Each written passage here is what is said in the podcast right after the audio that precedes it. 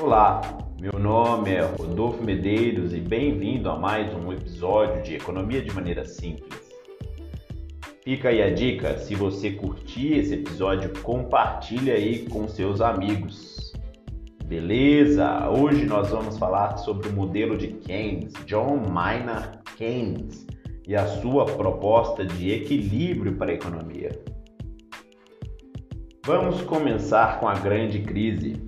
A crise de 1929, também conhecida como Grande Depressão, uma forte recessão, recessão econômica que atingiu o capitalismo internacional durante o início do século XX, acabou por enterrar de vez a utopia do liberalismo clássico.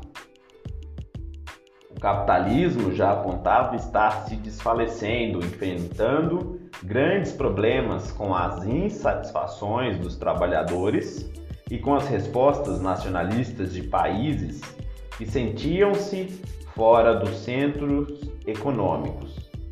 A crise marcou a decadência do liberalismo econômico, tendo como causas a superprodução, levando aos estoques encalhados e a especulação financeira em processo de internacionalização. Naquele momento, os Estados Unidos da América já eram a, a grande potência econômica, impulsionados também pela Primeira Grande Guerra. Enquanto a Europa enterrava seus mortos e tentava se reconstruir após a barbárie, o capitalismo americano ampliava seu domínio. Nesse momento, a doutrina ideológica do American Way of Life começava a tomar forma o avanço da economia americana tornou o país responsável pela produção de 42% de todas as mercadorias mundiais, onde também era o maior credor do mundo, emprestando grandes somas de dinheiro para as nações europeias em processo de reconstrução após a Grande Guerra. Dentro do país, as famílias, em euforia com o grande crescimento, passaram a consumir de maneira elevada. Carros e equipamentos domésticos estavam vendendo de maneira desenfreada. Sem regulações econômicas de crédito, uma grande expansão era inevitável, financiando grande parte do consumo das famílias. Era um momento de grande desenvolvimento industrial e de pleno emprego, como sonhavam os liberais. Entre 1923 e 1929, os Estados Unidos possuíam uma taxa média de desemprego de 4%. A produção de automóveis no país aumentou em 33%. O número de indústrias instaladas no país também aumentou por, por volta de 10% e o faturamento do comércio quintuplicou. Esse grande desenvolvimento fez com que as pessoas passassem a investir no mercado financeiro. As bolsas nos Estados Unidos tiveram um aumento considerável em investimentos, contribuindo fortemente para as especulações compravam ações rapidamente, com os olhos na valorização, vendendo rapidamente em seguida. Os preços dessas tiveram uma supervalorização, criando uma falsa sensação de prosperidade. Entretanto, a base da economia americana, expandida com créditos e especulações, era frágil crédito desregulado e o crescimento da especulação financeira criaram uma bolha de falsa prosperidade. Bancos faziam empréstimos e colocavam moeda em circulação de maneira irresponsável. Os salários dos trabalhadores também eram um grande problema. Com o alto desenvolvimento indústria, da indústria e o aumento da produtividade, a demanda por emprego havia aumentado também. Porém, salários reais não acompanhavam o desenvolvimento, se dissolvendo com a inflação. Com a perda progressiva do poder de compra, a superprodução acabou parada em grandes estoques, não sendo absorvida pelo mercado interno. Tampouco pelo mercado externo através da exportação, que sofria com os prejuízos da guerra. Quando a situação ficou grave, as pessoas começaram a correr para vender ações. E na chamada Quinta-feira Negra, milhões de ações foram vendidas, dando um boom na oferta, fazendo caírem os preços de maneira drástica. Os bilhões de dólares em especulação haviam desaparecido em apenas um dia. Nesse contexto, surge um outro economista atento aos problemas do mercado, dando uma resposta que acabou desagradando os ainda fiéis ao liberalismo clássico. Era uma completa revolução teórica, derrubando as bases, os fundamentos e os dogmas da teoria liberal. O responsável era John Maynard Keynes, com seu livro A Teoria Geral do Emprego, do Júri da Moeda. A macroeconomia surge com a abordagem de Keynes. Agora surge um tipo de pesquisa científica dedicada a interpretar as relações agregadas, como, como volume de emprego, demanda efetiva, taxa de juros e poder de consumo. Keynes desejava dar razão para o, para o desemprego da força de trabalho, as quais não eram possíveis de serem explicadas pelas antigas doutrinas econômicas. Naquele período, os alarmantes níveis de desemprego que se verificavam nos Estados Unidos e na Europa seguidos pela crise de crédito e da desorganização da produção, não se encaixavam nas teorias de pleno emprego e da teoria quantitativa da moeda, como apresentados nos dogmas liberais. Em face de conjunturas sombrias, não havia desejo em contratar mais trabalhadores, por mais que esses quisessem trabalhar por salários péssimos. Por mais que os liberais negassem, era involuntário o desemprego. Ao deixar claro que o fenômeno do desemprego ocorria desse modo, Keynes questionava a teoria do racionalismo dos agentes econômicos dentro do mercado de trabalho, onde, em virtude de suas preferências individuais, se recusavam a aceitar os, empre os empregos disponíveis a doutrina utilitarista era posto em xeque. Trabalhadores não conseguiam empregos e não, eram e não era culpa do excesso de lazer. A teoria geral de Keynes era desafiadora aos mais conservadores. Franca Lanza irá comentar insistia sobre a importância de se compreender a economia como uma economia monetária da produção, na qual a moeda desempenha papel de suma importância e não apenas por consubstanciar a forma mais geral da riqueza, conferindo a seu detentor a possibilidade de comando sobre o trabalho alheio mas fundamentalmente por representar em simultâneo os papéis de refúgio contra a incerteza e de objeto de desejo compelindo a valorização do capital.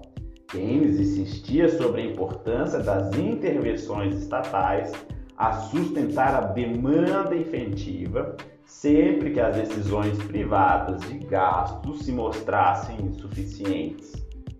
Vamos tentar entender melhor esse pensamento de Keynes. A teoria do modelo clássico dizia que a oferta agregada cria a demanda. A visão clássica é de que a oferta, criando a demanda por meio do mercado, faz com que a economia trabalhe em pleno emprego.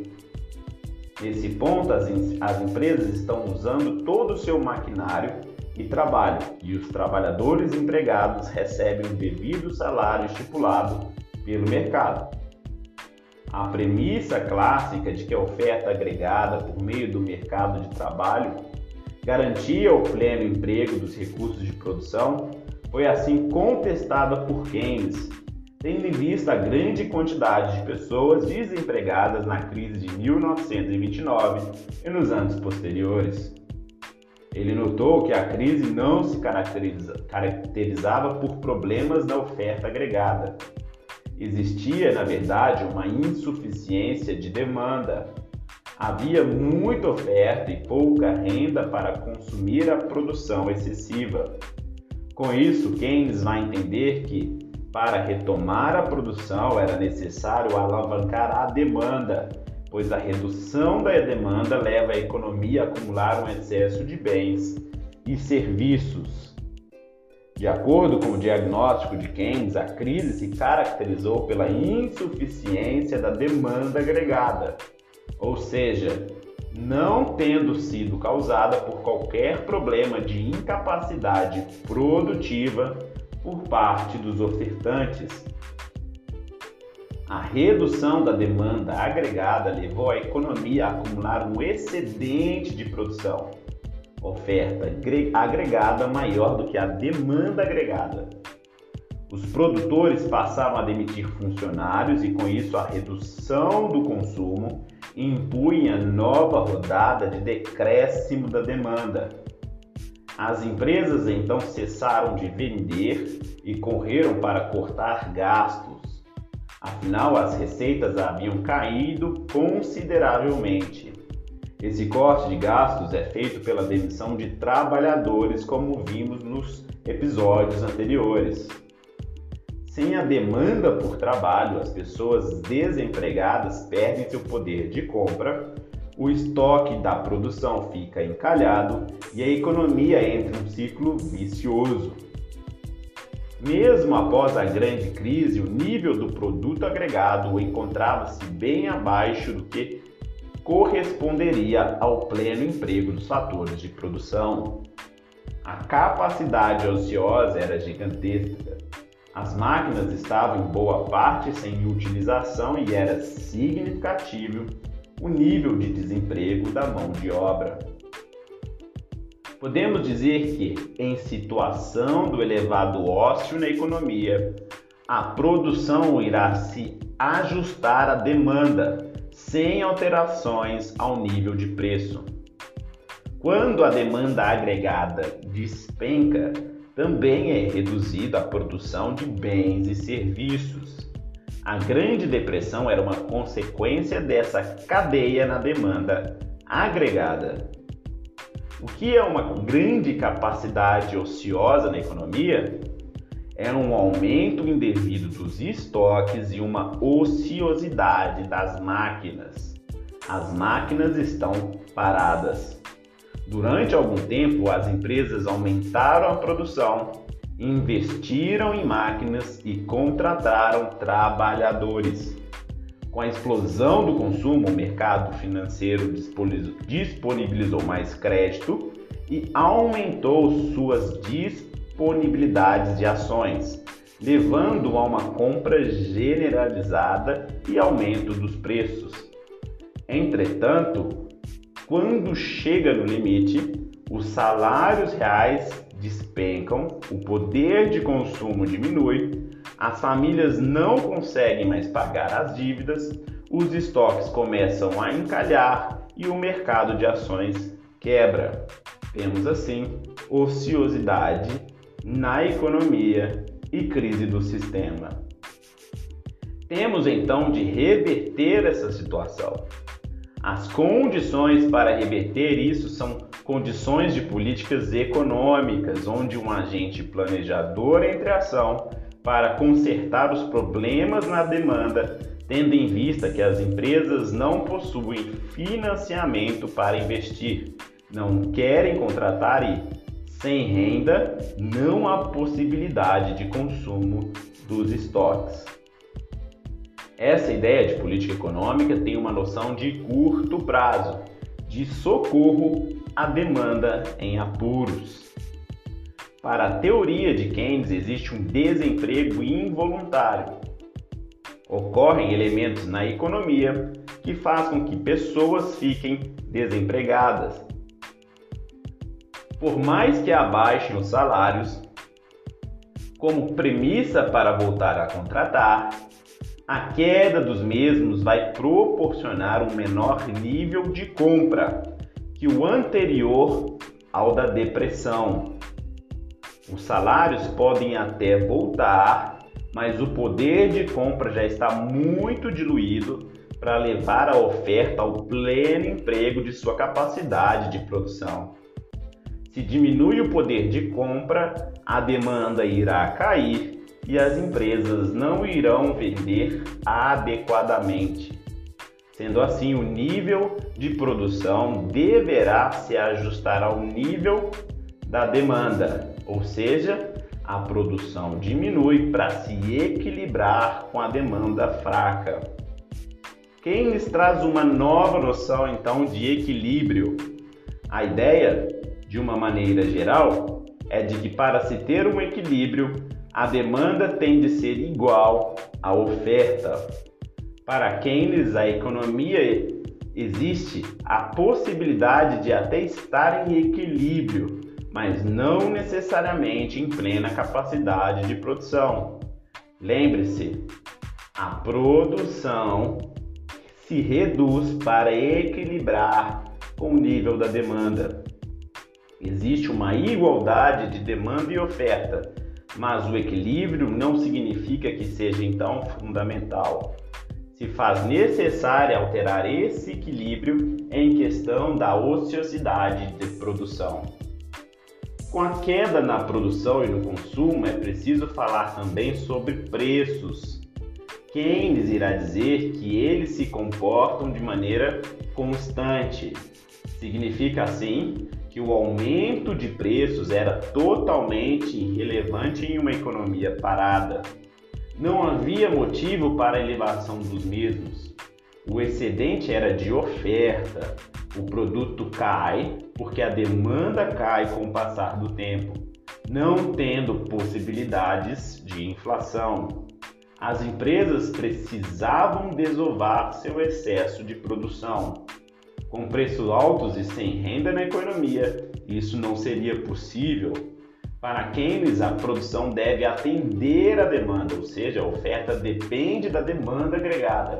Assim, as variações dos preços são inexistentes, mesmo quando se busca elevar a demanda. Percebemos então que o primeiro elemento da demanda agregada é o consumo. O consumo tem uma lógica interna diferente do proposto pelos liberais. O consumo cresce com a renda nacional. Está relacionado diretamente à renda disponível. Se a renda disponível cresce, o consumo também cresce. A renda disponível é a renda que as pessoas recebem retirando o pagamento de impostos. Então, consumo é igual a renda disponível menos impostos. Aquilo que sobra se será direcionado para o consumo e para a poupança. A pessoa tem um salário e, após pagar os impostos, lhe sobra uma renda que irá definir o nível de consumo da família. Keynes também vai trazer outro fator para o campo da análise, a disponibilidade de crédito. Uma parte do consumo é o consumo autônomo, ou seja, Parte desse não depende da renda disponível, da renda direta do salário. Esse consumo autônomo é obtido por empréstimos dependentes, da renda disponível no mercado financeiro. Existe uma propensão marginal ao consumo. Se analisarmos os rendimentos das pessoas, veremos que existe um limite de gastos regulares das pessoas com o consumo.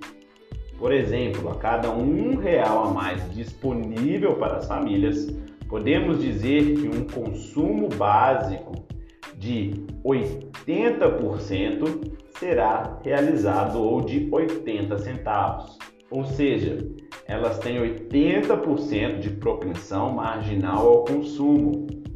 Esse irá variar de acordo com a renda de cada trabalhador. Podemos entender então que a renda disponível crescendo faz crescer o consumo. Quanto mais as pessoas têm, mais elas poderão comprar. ele vai definir um comportamento que será conhecido como a lei psicológica fundamental de Keynes, a qual significa que, com o aumento da renda disponível, os consumidores irão reservar certa parcela para a poupança, de forma que o aumento do consumo é sempre menor que o aumento da renda disponível em nível agregado. Parte dos rendimentos é direcionado para as poupanças e investimentos. Sendo assim, temos uma parcela da renda dos consumidores que vem de empréstimos ou crédito, e boa parte da renda vai para o consumo das famílias, mas que, aumentando essa renda, também deve aumentar a propensão à poupança. Nessa perspectiva, o consumo autônomo ganha importância no consumo das famílias, mas casada com a renda disponível, relacionado com a propensão a poupar. O que é uma poupança? Quando se tem um orçamento, a pessoa tem seus gastos normais e a sobra se torna uma poupança direcionada para aplicações. A poupança é essa parte da renda disponível que não é consumida, sendo um resíduo da mesma. A poupança é a renda disponível menos o consumo, e essa poupança faz girar o mercado de crédito. Como no exemplo citado, se uma pessoa tem um real a mais e gasta 80 centavos, os 20 centavos restantes serão a propensão marginal a poupar. Após analisar a disponibilidade da renda, tendo como foco o consumo das famílias, Keynes irá acrescentar o governo na lógica da demanda. Essa também é formada pelos gastos do governo. O governo também gasta dentro de uma economia. A ideia é justamente baseada nos gastadores de um país, na soma de todos os agentes que gastam dentro de uma economia. Temos investimentos e gastos do governo que não dependem da renda da economia. O investimento faz parte da demanda, são empresas comprando máquinas e equipamentos diretamente ligados às expectativas dos empresários.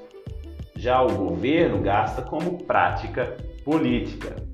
Nesse agregado temos famílias consumindo, empresas gastando com fornecedores e demandando investimento, e governo com suas práticas políticas e gastos.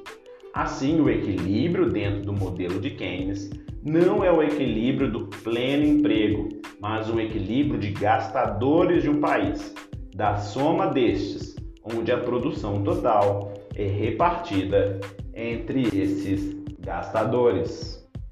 Galera, se você gostou desse episódio, passa para frente. Tá, tá ok? Obrigadão, até mais.